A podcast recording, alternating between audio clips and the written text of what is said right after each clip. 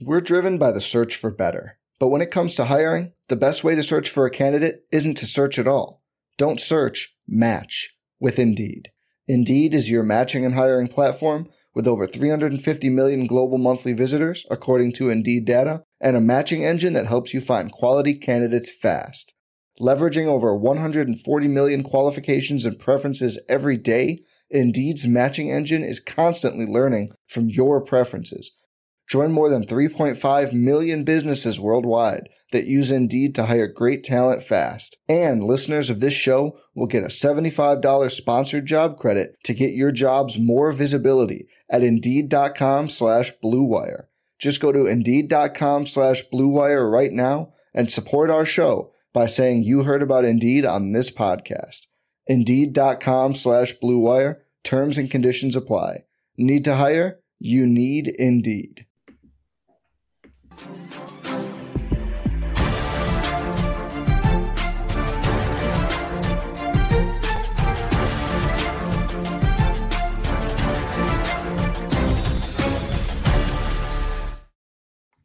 everybody, welcome to the RotoWire Fantasy Football Podcast brought to you by the good folks at WynnBET, W Y N N B E T. Please go support them in the six states that have that available right now. And as they rapidly expand, they are exclusive sponsor for our podcast.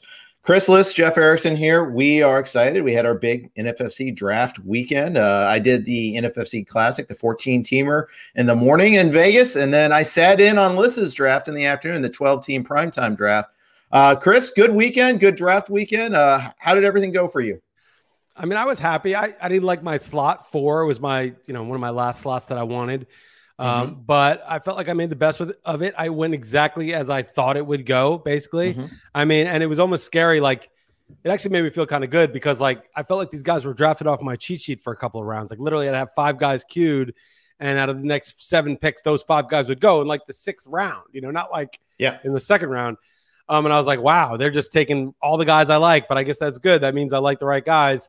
Um, but I felt good. You know, I got the guys I wanted. I was aggressive where I needed to be. I was cautious where I needed to be. I felt like, you know, I mean, we won't know till the season really starts, but um, I was happy with it. I feel like it was it was a hard draft, but it was I was prepared and I got the guys I wanted. I, I liked your draft. I think you got a better team than me for the format.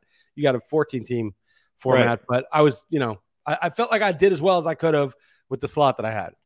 Yeah, so let, let's start off. You went, you started out at four, like you said, one of your least favorite spots. Third round reverse, that's key. And a uh, normal snake draft, four isn't that bad. You get a pretty good guy in the third beginning of the third round that you're right. pretty happy with. Yeah, um, it's the third round where really you really start to feel it. Um, now the the the plus side is you get a guy you like theoretically up at the top, but you know, there's some enough risk between four and 12 that there, you know, a lot of people say there's not that much of a gap. What say you on that? I mean, I hear you. I, I mean, it's certainly by the ADP, that's true, right? I mean, I took Taylor. Yeah. I've seen Taylor go in the second round. Um, I, you know, you, you see like, you know, Ekeler went 11th, right? He sometimes could go four, or Kelsey went 10th, or um, Zeke Elliott went eighth. You know, they go four sometimes. So um, it's kind of a crapshoot. I think four is where the draft starts, right? It was McCaffrey, Cook, Kamara, Kamara after the Winston uh, was announced as the starter. It's kind mm-hmm. of the no brainer number three or even number two. And then the draft starts. And the guy I like best is Taylor. I got to take him. He's not going to be there on the way back. He's the guy I like best. Um, and then I was like, I'm going to get AJ Brown. I was telling everyone that's who I'm getting. Uh, I thought for a second I might get Chubb, who went uh, a pick before me, but of course he went, and all the guys went. You know, I mean, when I when I got to it, my pick is basically Brown. Like if you have my list, you're getting Brown every time because you're looking at Jefferson Diggs, Aaron Jones, Ridley, Harris, Barkley, Hopkins, Chubb, Brown. With like four of those guys to go, I was like, oh, at worst, I'm getting Hopkins. At worst. And mm-hmm. I'm probably getting Brown. And if I'm lucky, I'll get Barkley or Chubb, who, you know, I missed by a few picks. But, you know, I, it just happened exactly the way I thought it was going to happen. Yeah. And that's good. I mean, it's good that you, at least you could predict what was going to happen, but it's bad because you didn't get a windfall. Uh, and that's just the, that's the thing. I mean, it's sometimes at these NFFC drafts you do because it's a get your guy sort of draft.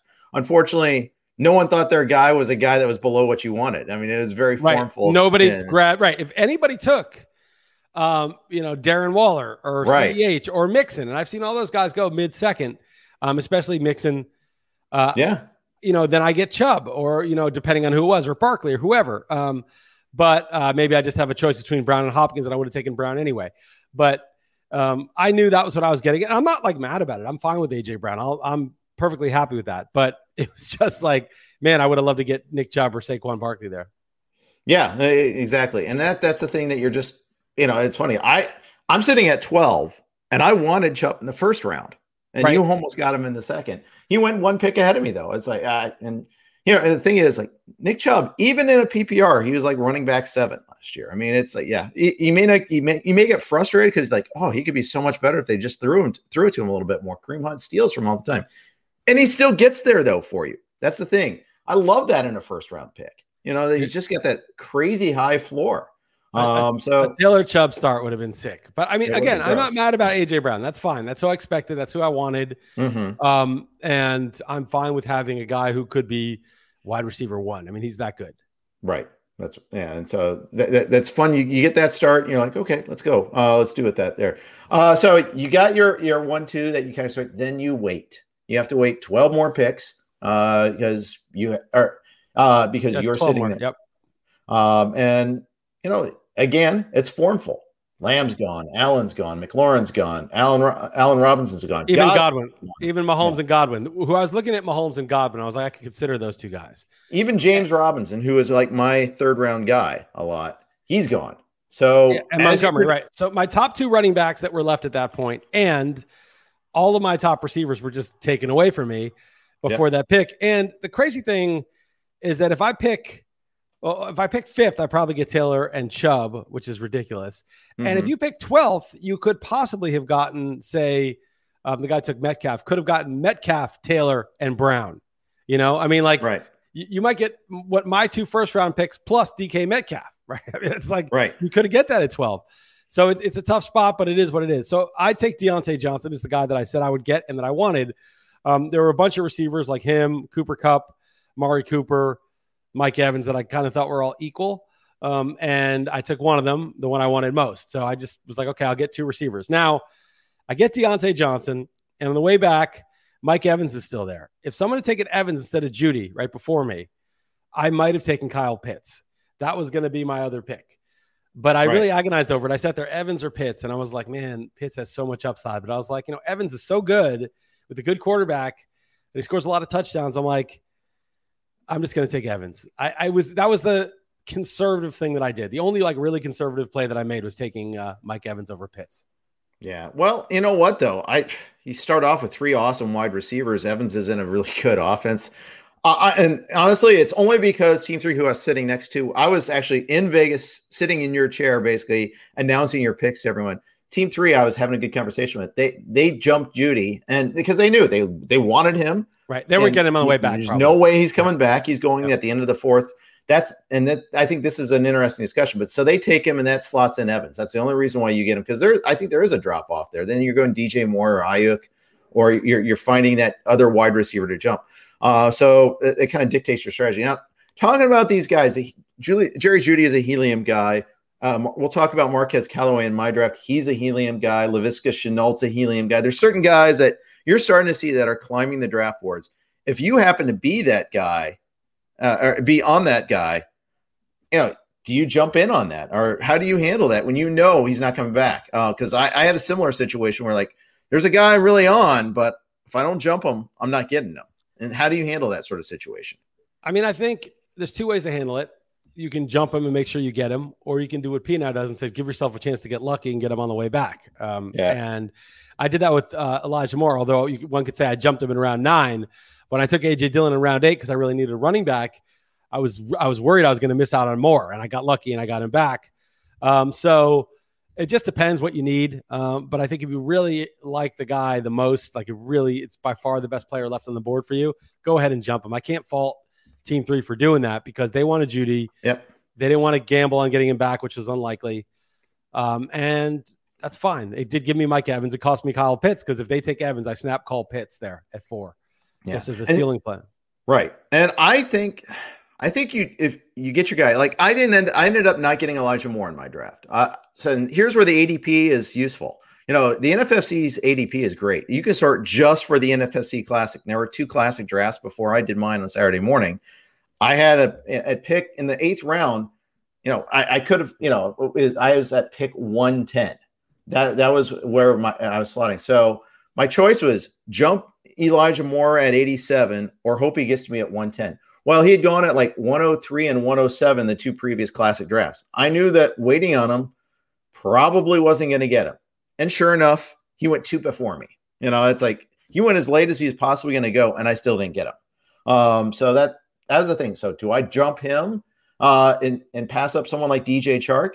I decided not to. I decided that Chark was still. I would take Chark. I would take Chark. I mean, I love Elijah Moore's upside, but I think Chark has the upside and a little bit more floor. Um, I, I would do that. I mean, who knows, right? I mean, it's it's not it's like right. 52 48, but I, I agree with that. I, I think, you know, it depends how much you want the guy, but usually um Pino is right that you um, if there's a plausible chance, like 25, 30, 40%, uh, and it's close enough, take the value guy and hope you get both. Uh, and uh, but if your guy is just by far you know the guy that you have to have, then go ahead and pay up. I think that's kind of the rule. You know, if you really need to have him, if it's just a guy that you like, you know, that you're hoping to get, get greedy and try to get both. Yep, and I, I, I am, and you know, he, you know, Elijah. Uh, a question asked uh, about Elijah Moore versus Crowder, for instance. Uh, well, you know, Moore is more of a deep threat. First of all, um, I, he can make the big play. Where I, I think Crowder is more of a possession guy. I also think uh, Moore's going to get more targets than Crowder. I think he, you know, it, it's only Corey Davis that's assured targets, is the way I look at it, and the way you wrote in the article, your article uh, about your draft.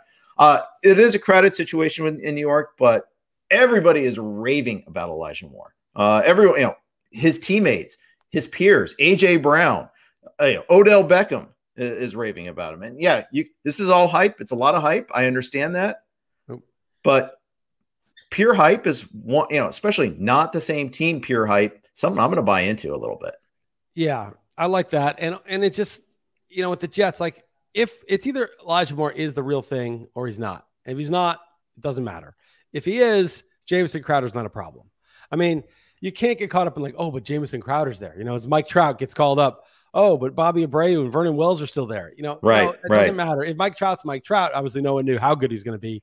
Um, those kind of, you know, mediocre veteran types are not going to block them. And you can't get worried about that. You just have to say either this is for real or it's not. If it's not, it's not really going to matter. I'm not going to want to use them anyway. I'll drop them. Um, if it is for real, there's no one on that team that's going to stand in his way. That's right. Uh, before we continue breaking down Lissa's team and my teams uh, and the resulting dra- uh, surrounding draft issues, a quick note from our friends at WynnBET. If there's one thing we appreciate here at RotoWire, it's making good decisions, and even more so, making the right decision. Listen up, folks. I have an incredible offer for you with RotoWire's newest partner, WynnBET, the premier digital casino and sportsbook app. WynnBET is now the exclusive sponsor for RotoWire's Fantasy Podcast. WynnBET brings you all the latest action with a user-friendly interface, moneyline bets, boosted parlays, over-unders, round robins, live betting, and so much more at your fingertips. Want a break from sports betting? Head into WynnBET's digital casino and take a spin on roulette Lissa's got a system for digital roulette, by the way. Yes, you can ask him about that. That's a special article, though. Yeah. Double down in blackjack, slam the slots, or try your hand at Baccarat. WynnBET is currently available in six states Colorado, Indiana, Michigan, New Jersey, Tennessee, Virginia, while rapidly expanding. At WynnBET, the possibilities are limitless. WynnBET is currently offering all RotoWire listeners a risk free bet up to $500 on your first wager. Download WynnBET now. That's W Y N N B E T. WynnBET, exclusive partner for RotoWire's fantasy podcasts. All right, Jeff and Chris here. We're talking NFFC. We're talking about some of the drafts. Uh, so you end you, you got your uh, you got Mike Evans in the fourth. You know, you, you strongly considered Kyle Pitts, but decided to pass on. Wait, maybe wait, maybe see if you can get the tight end in rounds five or six. Right, that was my idea. And the thing is, the reason I almost took Pitts over Evans is that I feel like I had a weak draft slot. As I said, you could get there's going to be leagues where uh, a guy has Taylor and Brown in the second and third, and he's got you know whatever you know uh, Metcalf or Tyreek Hill or you know Nick Chubb or whoever is his first round right. pick in addition, and I'm going to have Diontae Johnson instead of that guy. So um, there's going to be I, am in a weak slot, so. I, part of me was like, why not just swing for the fences? You know, like take some crazy picks like Kyle, Pitt, not crazy in round four, but take a guy that could just totally dominate. But I I just figured, you know what, I'm gonna just play it a little conventional. I'll go bigger later in the draft. So that was sort of my I, that was sort of a uh, a decision point in round four. Sure. Interestingly enough, though, you didn't end up with you had two bites of the apple to try to get one of those tight ends and didn't take it. Right. Um, and, that that's the thing that's in, a little bit interesting to me is to, to, see is like what could you know what could you do here uh, that could make it a little bit different there and uh, instead you you took Miles Sanders in round five and that, he and you know Josh Jacobs have been sliding a lot in these drafts as wide receivers get pushed up as you know quarterbacks are starting to get pushed up these are the running backs that get pushed down a little bit. You ended up with Sanders. You have a lot of Sanders. Yeah, it's a really weird guy to have a lot of because he's very shaky. Like I'm counting on him and more than I probably want to. But in the end of round five, I just thought this is the starter on the Eagles, and this guy can catch passes. Um, he's he may not you know have great hands, but he had 50 catches as rookie. Um, he's the starter. He's the definite starter. Playing next to Jalen Hurts, he's going to get a lot of big runs. He's fast. Um, he's explosive. He had really good stats when Hurts was the quarterback last year. He's the unquestioned starter right now. There's nobody, they're not saying it's him and Boston Scott. He's the guy. And I just felt like, you know, I've got Taylor, but that's one running back. And I just couldn't pass up the second running back. I just felt like it was him or Edwards. I, I just decided there's some running backs I like in this range. You know, jo- Javonte Williams went. So Sanders and Edwards were next. And I like Henderson a little bit. Um, but I took Sanders over Edwards. That was the call. And Edwards went with the next pick. But I wanted the second running back. I just felt that was more important than the tight end. And then I might get a tight end in round six. But of course, Justin Herbert's my guy. And I think Herbert might be QB one. I think the upside is so big with this guy. And he's been going early seventh. And I could have played chicken, taken Hockenson or uh, Mark Andrews, who almost made it back to me in round seven, but didn't quite, a few picks away. Um, and I just said, you know what? Herbert's the guy I really care about more. Like, I, I feel like Hockenson yep. might catch 85, 90 passes for you know 900 yards and five touchdowns, and Andrews might catch nine or ten touchdowns with like 780 yards and 68 catches. But I just felt like having a 5,000 yard, 40 touchdown quarterback was the more important thing, so I took Herbert. Yeah, the only thing you didn't do is pair Herbert with one of his receivers. Um, that you know, I, I would have like tried to find a way to get Mike Williams on your squad, or even late going to Josh Palmer, maybe, or some somewhere where you have like if if he goes off and you have someone that rides along with him there, you have that combination. It's not necessary. I think it's a bonus. It's a plus. I, I you know, I think you know you're not taking him. I, I think you did the right. I mean, Mike Williams went a little bit before Elijah Moore, so you're fine. I mean, I, I would have taken Moore anyhow too. I mean, I like if Williams goes to round ten, but here, here's the thing: is like Mike Williams. I like him.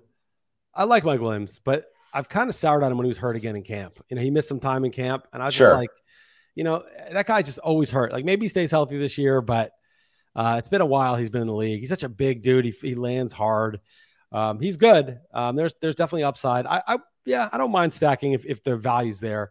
But I took Herbert, and then round seven came. And round seven was really a no man's land for me. That was like where Andrews is gone. That was a snap call if he made it three more picks. Yeah. Someone someone took Marquez Callaway right before me, which cracks me up. Oh, um, that's not even close to the. I know. I, I, know. We'll talk about that. So, funny. I mean, maybe it's right, but I have no idea. You know, Sutton went early seven, Chark went, Antonio Brown went. So I was kind of like, okay, what do I do? I was totally stuck. Um, and it was either I figured like I would get another receiver. Um, I thought about Ronald Jones, but I was like, it's and I just kind of just kind of impulsively took Pittman over Devonta Smith. Um, with Hilton out indefinitely, I kind of feel like Pittman's gonna be the number one. And what if he's good in his second year? What if he's right? He's kind of like a Mike Evans type. What if he's actually really good?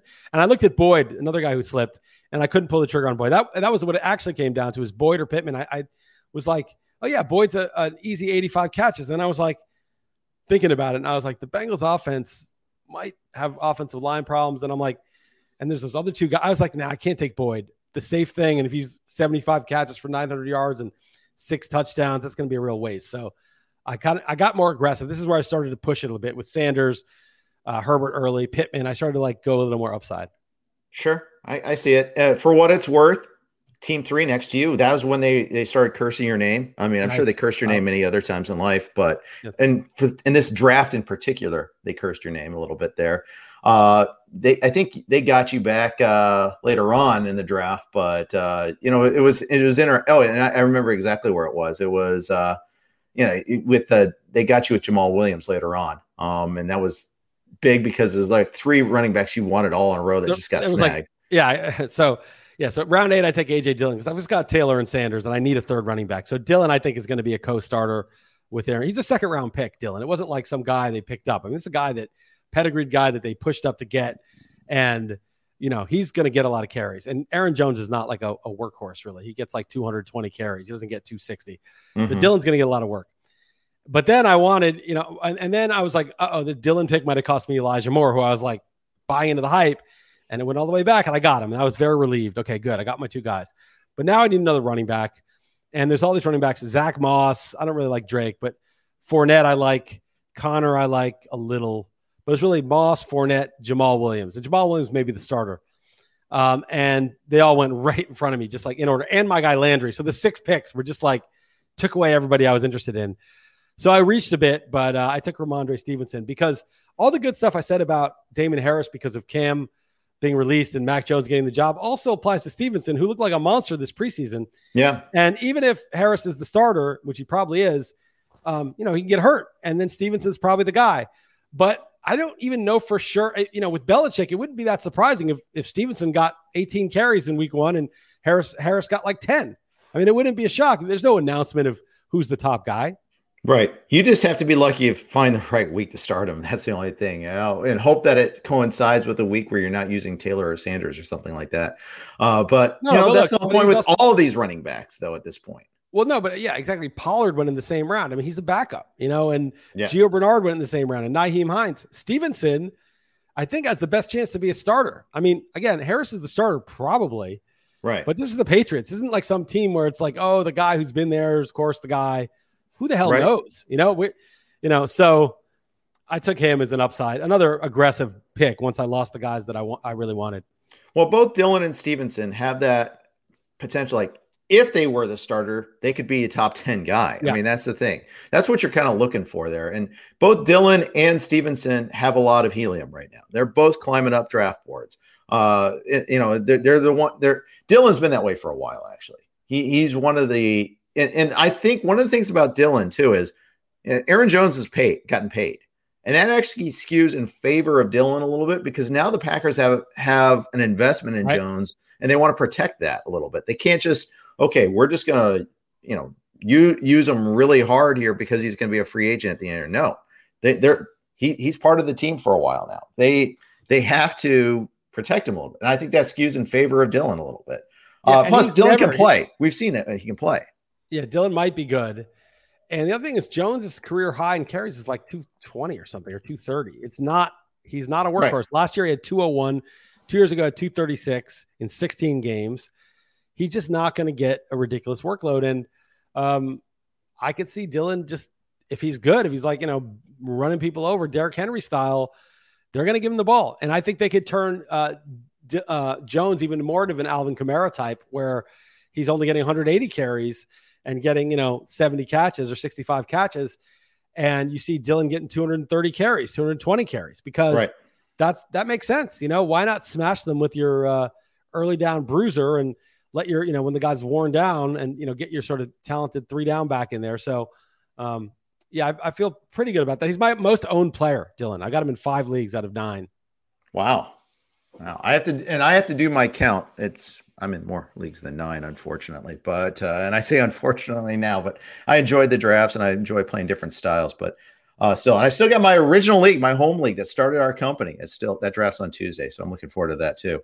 Uh, before we uh, continue uh, looking at our leagues, uh, a quick note from our friends at Fantasy Stand. Playing fancy sports is so much fun, but once you dive deeper, fighting against other players for a percentage of the pot, there might be sharks. Even when your fantasy team crushes it, those skilled pros may leave you without a single cent. Luckily, the days of having a great score and not getting look, uh, loot are over. With Fantasy Stand, you're playing against the house. If you reach the threshold, you win. It's that simple. Sorry, baby sharks. To participate, choose a free or paid entry in the co- uh, contest in the lobby. For salary cap, you have to pick nine players while staying at or under the salary cap. For pick'em, you simply pl- pick one player from each tier that they are presented with. Done. Now sit back and watch the results to see if your fantasy team has what it takes to stand out from the rest. Come out as a high scorer, get ready for additional prizes. So, where do you stand? Visit fantasystand.com to sign up today. This RotoWire podcast is brought to you by my favorite meal kit, Factor. I gave Factor a try, and I can tell you firsthand eating better is easy with Factor's delicious, ready to eat meals. Every meal arrives fresh, not frozen, and they're chef crafted, dietitian approved, and ready to go in just two minutes. Every week, you'll have over 35 different options to choose from, and there's something for every diet, including Calorie Smart, Protein Plus, and Keto. And there are more than 60 add ons to help you stay fueled up and feeling good all day long. So, what are you waiting for? Get started today and get after those wellness goals. One of my favorite things about Factor is the convenience. We're talking meals that are good to go in two minutes or less. You can fuel up fast with Factor's restaurant quality meals that are ready to heat and eat wherever you are. There's no prep, there's no mess, no cooking, no cleanup, none of that. It's perfect if you have a busy lifestyle and you can't dedicate an hour plus each day to preparing lunch or preparing dinner.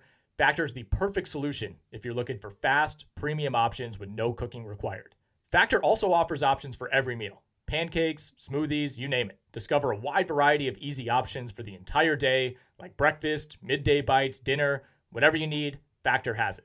Factor is also tailored to your schedule, so you can get as much or as little as you need by choosing your meals each week. Plus, you could pause or reschedule your deliveries anytime. We've done the math. We've run the numbers over here. Factor is less expensive than takeout, and every meal is dietitian approved to be both nutritious and delicious. Head over to factormeals.com slash rotowire50 and use the code rotowire50. That'll get you 50% off your order. That's code rotowire50 at factormeals.com slash rotowire50 to get 50% off today. We're driven by the search for better. But when it comes to hiring, the best way to search for a candidate isn't to search at all. Don't search, match with Indeed. Indeed is your matching and hiring platform with over 350 million global monthly visitors, according to Indeed data, and a matching engine that helps you find quality candidates fast.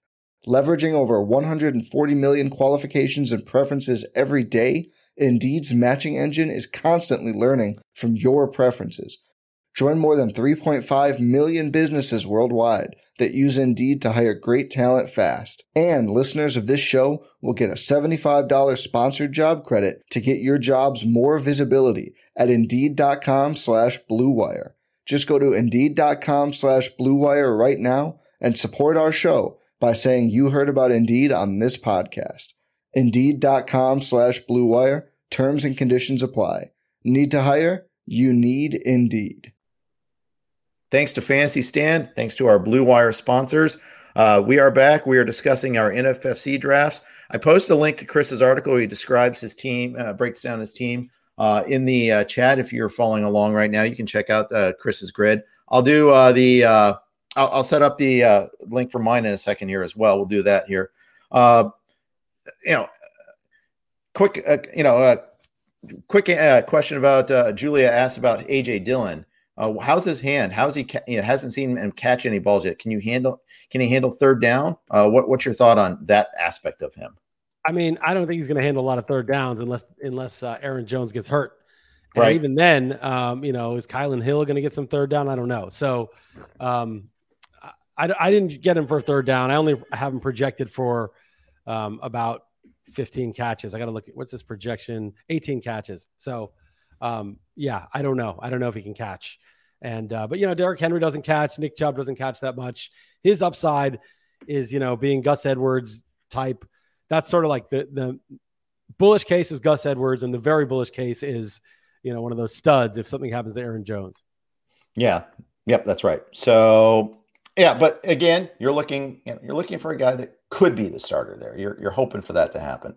Uh, couple other guys. So By the way, this commenter, uh, Appendi Graft, is super annoying. He got uh, he got Jonathan Taylor, Barkley, and AJ Brown to start his draft, which is like, oh my, that's gosh. it. That's the nuts. You pick twelve. Taylor and Barkley slip. This happens. This is not impossible. And then first pick around three, and reversely you get AJ Brown. That's what I'm talking about. How sick that is. But you know, I was picking four. I had to deal with what I had to deal with. But that's that's unfair. All right. So you waited on tight end, and you waited, and then you waited some long, even longer, and got your guy Gronk in the twelfth round. And then you yeah. backed him up with two others. I like that. I like how you handled it. You did what you said you were going to do. You were either going to go in the top two tiers or you were going to wait. You waited and got three. Yeah, no way I was going to go Noah Fant. Although when Higbee went after I took Stevenson, uh, I was a little bit like, "Ooh, I like Higbee. but yeah. um, okay, fine. Yeah, I was going to take Gronk in round eleven, but I was like, you know what? I got to gamble. Chuba Hubbard has you know tons of upside if anything happens to McCaffrey, and then I took Gronk. He was there, um, but Gronk is older and he's been hurt a lot, so. Um, I knew I was going to get more tight ends, but I still got Reagor, who I like as a year two first round pick who could go nuts. Uh, Trevor Lawrence, I want to get a second QB. Everyone gets a backup, and uh, unfortunately, I didn't re- I didn't look and realize that he has the same bye week as Herbert, but I could probably pick up a nutless monkey like Sam Darnold during the bye week or something.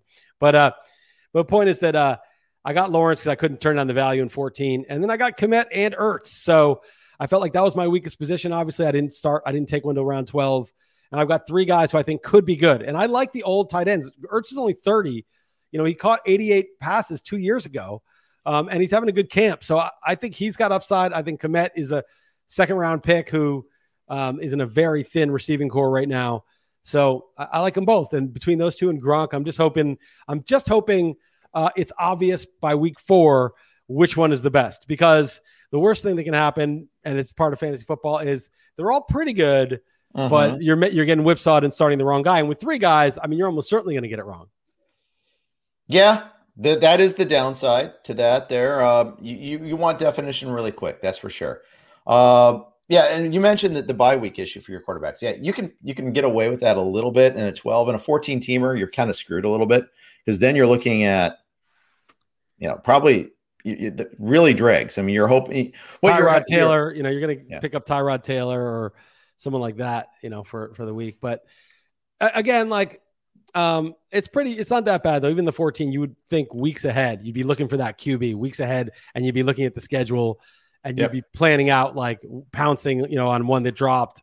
But yeah, this one it won't be a big deal. But it just it's just funny that I didn't even think about it. And then I was like, oh wait, they got the same bye week. Yeah, that's right. Um, all right. Any other observations from your team before we move on? Um, I liked it. Uh, picking a kicker, a decent kicker, cost me uh, my guy Kadarius Toney. I sort of regretted that. Um, I uh, I thought that was like your, that was a token mistake uh, only because I don't think there's much separation between the Bucks and anybody else. Well, it's team kicker though. Remember, so I I, I do think a, a, really elite team that's like the favorite to win the Super Bowl um, is worth getting the kicker, right? You want kickers on good teams pretty much because if they don't get field goals, they'll get touchdowns and extra points. Um, so I think there's some value in it. Uh, it's just that um, I just like Kadarius Toney, and I probably could have got the. I might have been able to get the Bucks kicker anyway, uh, but I thought I could get Toney anyway. But then I get Elijah Mitchell. So if Elijah Mitchell's good, it actually helped me that I got the kicker. But personally, I would I was hoping for Toney over Elijah Mitchell. Yeah, exactly, and I, that's why I, I probably would have, and I think you would have gotten Mitchell regardless. So I would have. No, no I, was, I, didn't want Mitchell. I want I'm, the guy I lost out was Toney, who I thought I was going to get. No, I'm saying you would have. I'm saying you would have gotten Mitchell in the twentieth if you decided to take Toney. I was gonna get. I was gonna get two. Two. I, I didn't care about Mitchell. He was just the sub uh, for yeah. Toney. I was gonna take two gotcha. defenses, but I see. Um, but I just basically taking the Bucks kicker cost me Toney and got me Mitchell. Whereas if I took t- uh, Toney and the Bucks kicker was gone, I would have had some random kicker. Right. Right. Let's move on to my team. So we did. I did the 14 teamer in the morning, and you wouldn't be. It, it takes six rounds for uh, you know, make up that you know for a full round of players to drop first of all. People when you when you're looking at the draft results there, and I posted the the draft grid on that one, you'll see really quickly that the qualitative drop difference drops off really quickly when you're trying to do a, a team build.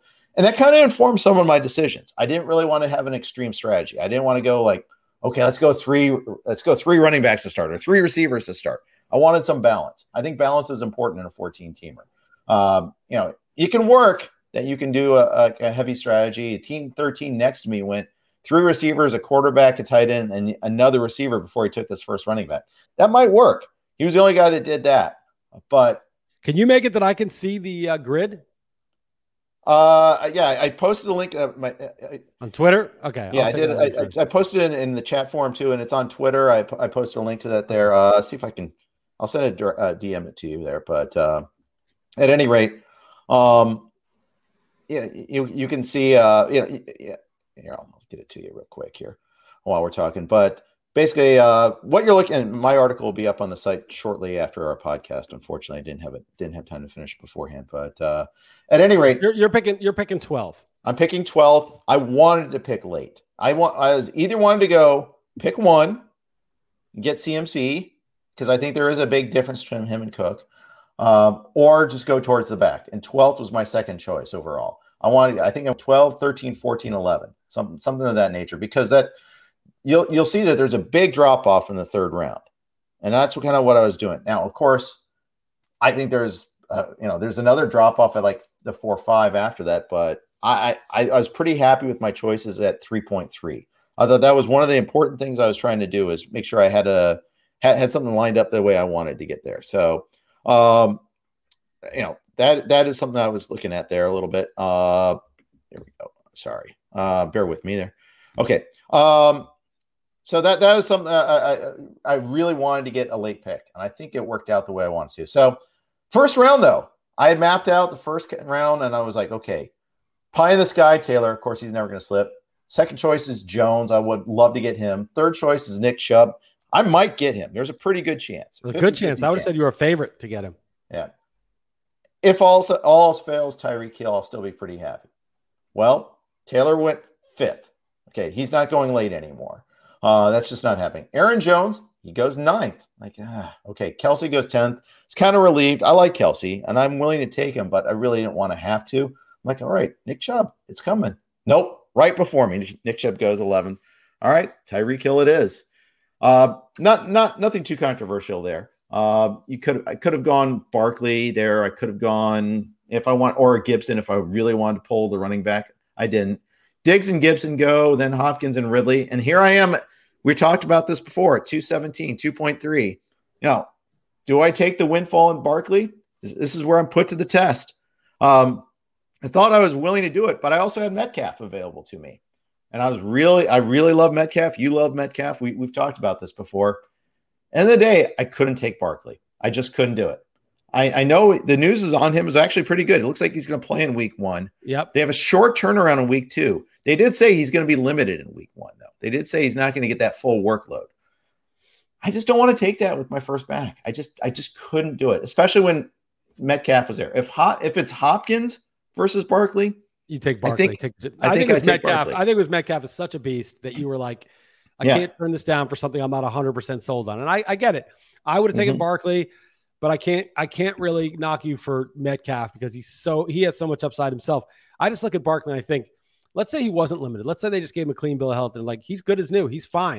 Let's say they Right. spun it that way. He is what he is, right? So they call it fine or they're being cautious or whatever they call it. He is able to play in week one, so he's healthy. They may ease him in, but he's able to play. That's the key. And um, where would Barkley go with with a clean bill of health? Let's say his knee injury was re- resolved by March, and there was no question about this all summer that he was practicing in full. All you know, yeah, he's Right. fine. He's good as new. Let's say it wasn't even a, a ser- let's say it was a, a more minor injury, you know, like a hand injury that kept him out all year or something, and and that you know he's good as new.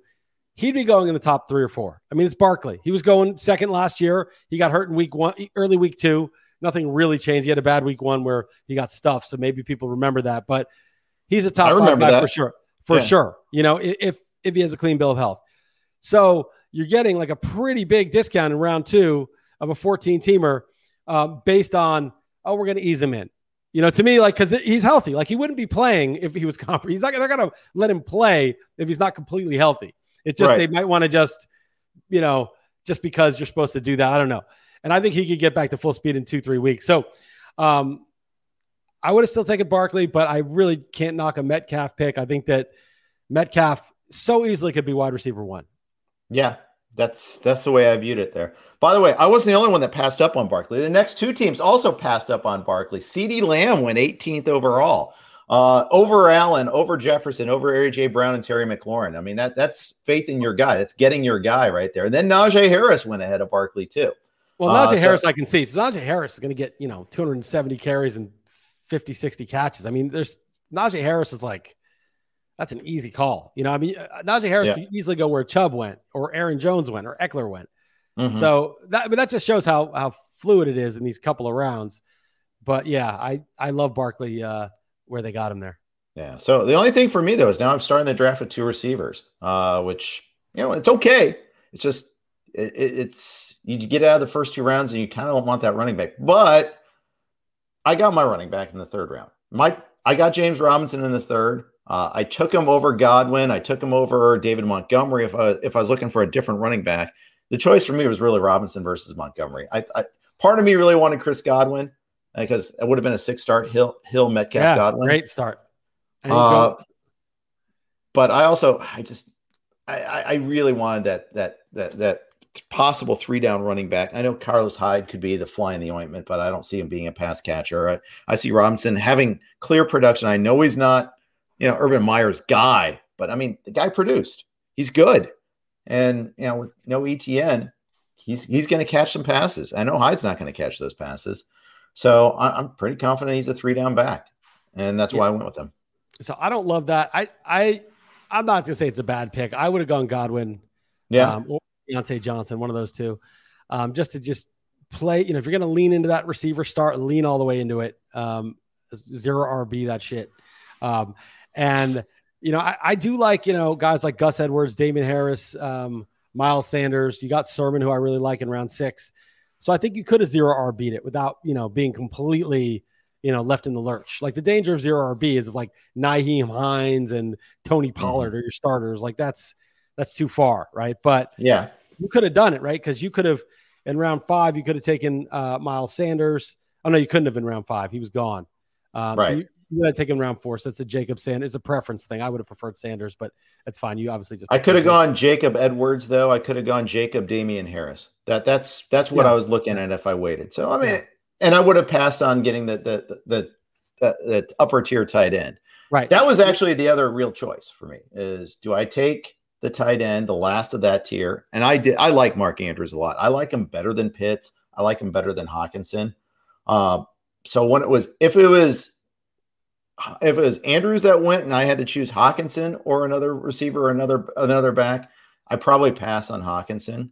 Um, I've, I've kind of decided on that one there at first. At first, I think I was higher on Hockenson. I've just I've kind of scaled back my expectations of him just a little bit because I, I we are ta- you and I have talked a lot. Like, okay, he was kind of the game in town anyhow, and that that's what he did. Now right. maybe there's another level, uh, but I I think that at the, the the absence of name receivers doesn't necessarily foretell a big jump in production for a Hockenson. I, I think they only lost Marvin Jones. I mean, it's not like you know they and Golladay. Have, no, but Golladay wasn't there last year. He was out the whole year.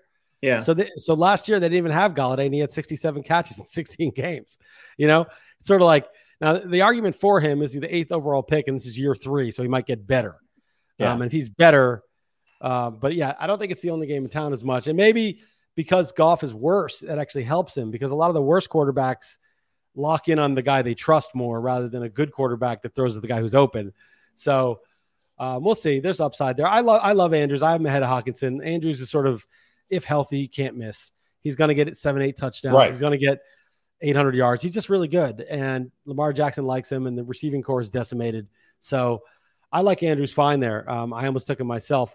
And I really like Sermon in round six. So um, I think getting Sermon is important because you have two decent backs, but now you have a guy who can really be who, who could be an RB one if you yeah. know if everything breaks right. Yeah. yeah. and and it could fill in, and it's just you needed that extra back. So um, yeah, and it's also a 14 team league, so you can't critique it like it's a 12 team. Yeah, that, that's right. Uh, a couple other observations, but first, a note from our friends at Vivid Seats. Preseason football has wrapped up, and we're ready for the regular season to kick off this week. Live events are making a comeback, and there's no better place to be than Vivid Seats to get back into the action. So grab your NFL tickets and cheer on your favorite team from the stands. Man, that feels great to say. Even better, they just launched a new and improved rewards program with free tickets for every fan. Earn rewards, ticket upgrades, and perks just for shopping. If you're looking for tickets to the game, your favorite artist, or that new show that everybody's talking about, Vivid Seats has it all. Visit vividseats.com or download the app today. Vivid Seats, experience it live. All right.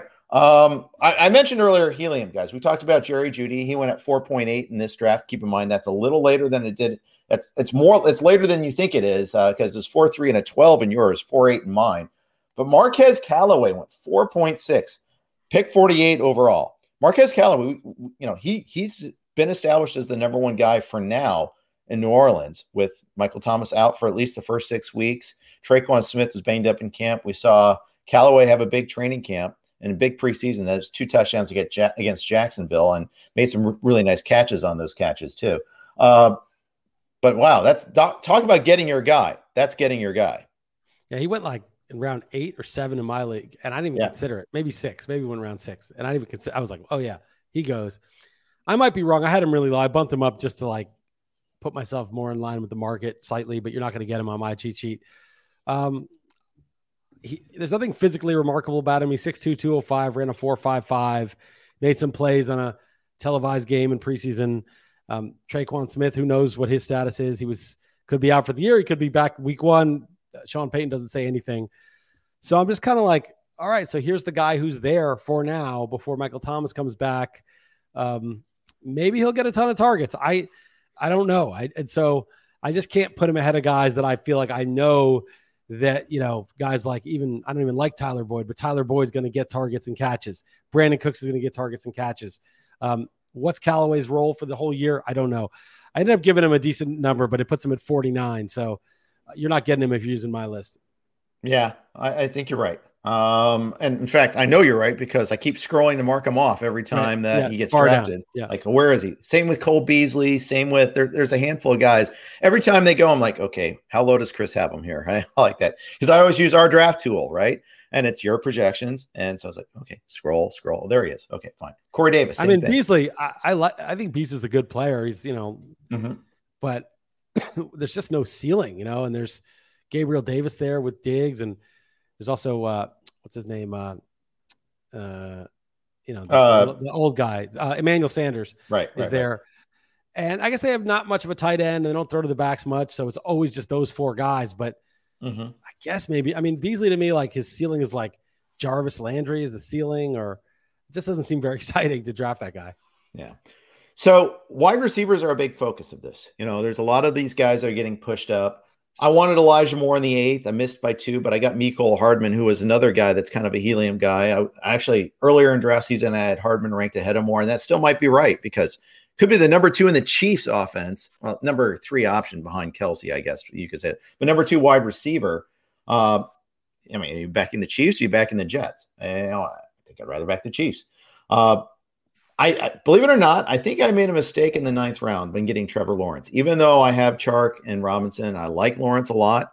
There was only one other team at that point that hadn't drafted a quarterback, and wide receivers were starting to dry up. You, you know, I, I think in a 14 teamer, you don't realize how quickly they dry up. I could have taken Michael Gallup there. I could have, or Rondale Moore or Hollywood Brown. You know, eh, whoever your guy is there. I think it dries up pretty quickly after that, and. I, I, think I could have taken my chances. Burrow and Mayfield winning the intervening picks. Who knows? Lawrence might have been in there for me in the 10th round. I, I think there's a diff- qualitative difference like Michael Gallup and Jalen Reagor, who I ended up with in the 10th.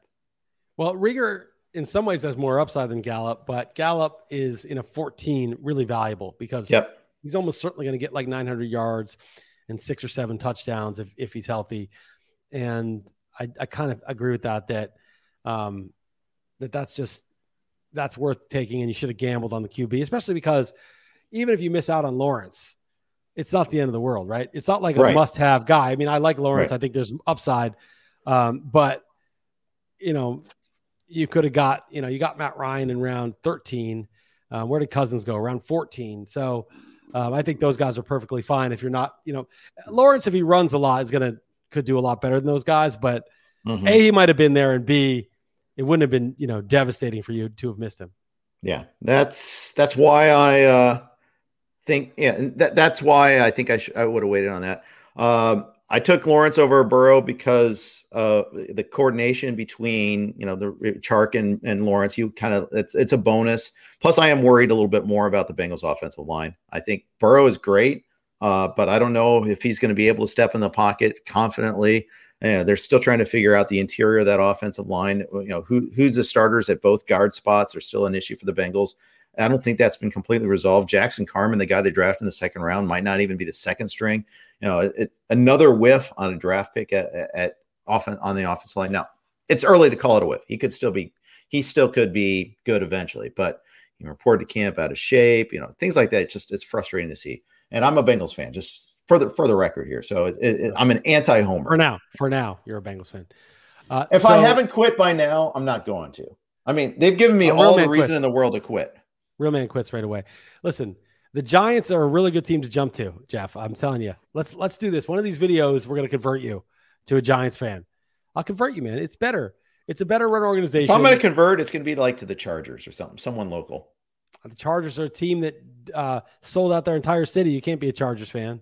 I wasn't a San Diego guy though. I mean, I know, although, but, but it's still you. It's, it's a carpet bag owner. I get it. Yeah, yeah, you're right. One of the worst That's of the fair. worst. Can't be a. That's actually fan. a good point. You're right. No, no Chargers. That's right. I'll go. Yeah. I'll, I see. The thing Giants, is, like Giants is a great one to jump to because they haven't been good. So nobody. There's you too know, many you're, Giants. You're not like Stephania Bell, like you know, jumping on the Niners when they got good. You know what I mean? Uh, you, you're you actually uh, would be clean slate, bad team right now. No one respects the Gettle Chad, and you get in on the ground floor. It's a it's a good proposition. Think I about it. I can't I can't I can't go to the Giants. Yeah. I can't. Just can't. I don't like them. I dislike them. Why would you dislike uh, the Giants? The Giants are annoying. You know, it's just because of me that you don't like well, the Giants. Uh, yeah, they are annoying, Chris. They, yeah, yeah, yeah, It's only because of me. Because otherwise, right. they're, they're not annoying at all. Yeah. Uh, all right. So anyway, we'll we'll leave that aside. It's weird. You had to run. I was just looking at this: Stafford, Lawrence, Burrow, Mayfield. So run on number one overall pick quarterbacks in your yeah. life. It's like all the yeah. guys who went number one. Um, I I like Lawrence. I think if Lawrence is healthy, um, he can't really fail. I mean, when have we seen a guy? You know, Andrew Luck was a monster his rookie year. When have we seen a guy who's like the guy, the generational guy, fail in most sports? I mean, you look at like you know LeBron when he came out, and it's like right. LeBron. I mean, the, I'm talking about the generational guy. You know, not just like oh he's good, he's the number one prospect. Right, right, right. Yeah, Lawrence has been the number one pick for three years running. Yeah. You know, it's like I mean, we've known it's coming. When do we? You know, that's why I, I like Pitts too. It's not like oh it's OJ Howard, look at you know stud tight end who didn't do anything in college, but he's big and fast and looks really good. Um, I, I just feel like this is if once the game starts, he's going to be really good. It's like if you're that, it, it's kind of like kickers and defense, right? Like we only deal with the extremes. We only get the, the guy that's on the best team and kicks 58 yard field goals. Otherwise, wait. Except what I did. Well, I got him like the 18th round, but still. Um, you know, or defense. It's like don't take the sixth defense in the 14th round or the 16th round. Like just wait once the elite ones are off. And it's kind of like with these overall prospects, it's like the elite generational guys are different. Like they just so rarely fail. They can get hurt, obviously, but if they're healthy, they just don't really fail very often. And yeah. it's so Lawrence to me, and and this day and age, the quarterbacks are good out of the gate. You know, it's not like this three year waiting period. So um, I'm on board with it. And if he's good, you're not going to care that you moved up, reached around. Right. Right. Right. I did back him up with Matt Ryan, who's going to throw the ball a ton, get the one veteran to go with the rookie. Uh, hopefully, you know, it squares up well with bye weeks and, and all, all that. So kind of kind of ha- handle it that way. Um, overall, I like the team, and it's you know the second half of the draft. I mean, those are important picks. We, we haven't really kind of de- delved into them too much, but I also got Gronk. Uh, I got the Broncos defense, which Where's a big defensive run in round tough, 14? Tough week one matchup for the Broncos, though, Jeff.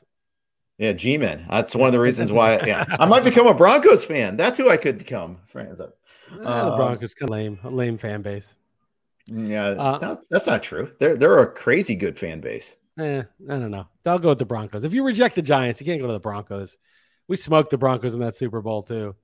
Broncos are soft. Yeah, you see uh, what I mean about annoying? Yeah. Yeah. so, all right, but let's look at all the overlap we have. You and I both have, um, we both have Lawrence, Reagor, Hubbard, Gronk, four all in four in a row. Yeah. Yep. And then we both got I got Elijah Mitchell late too, just because.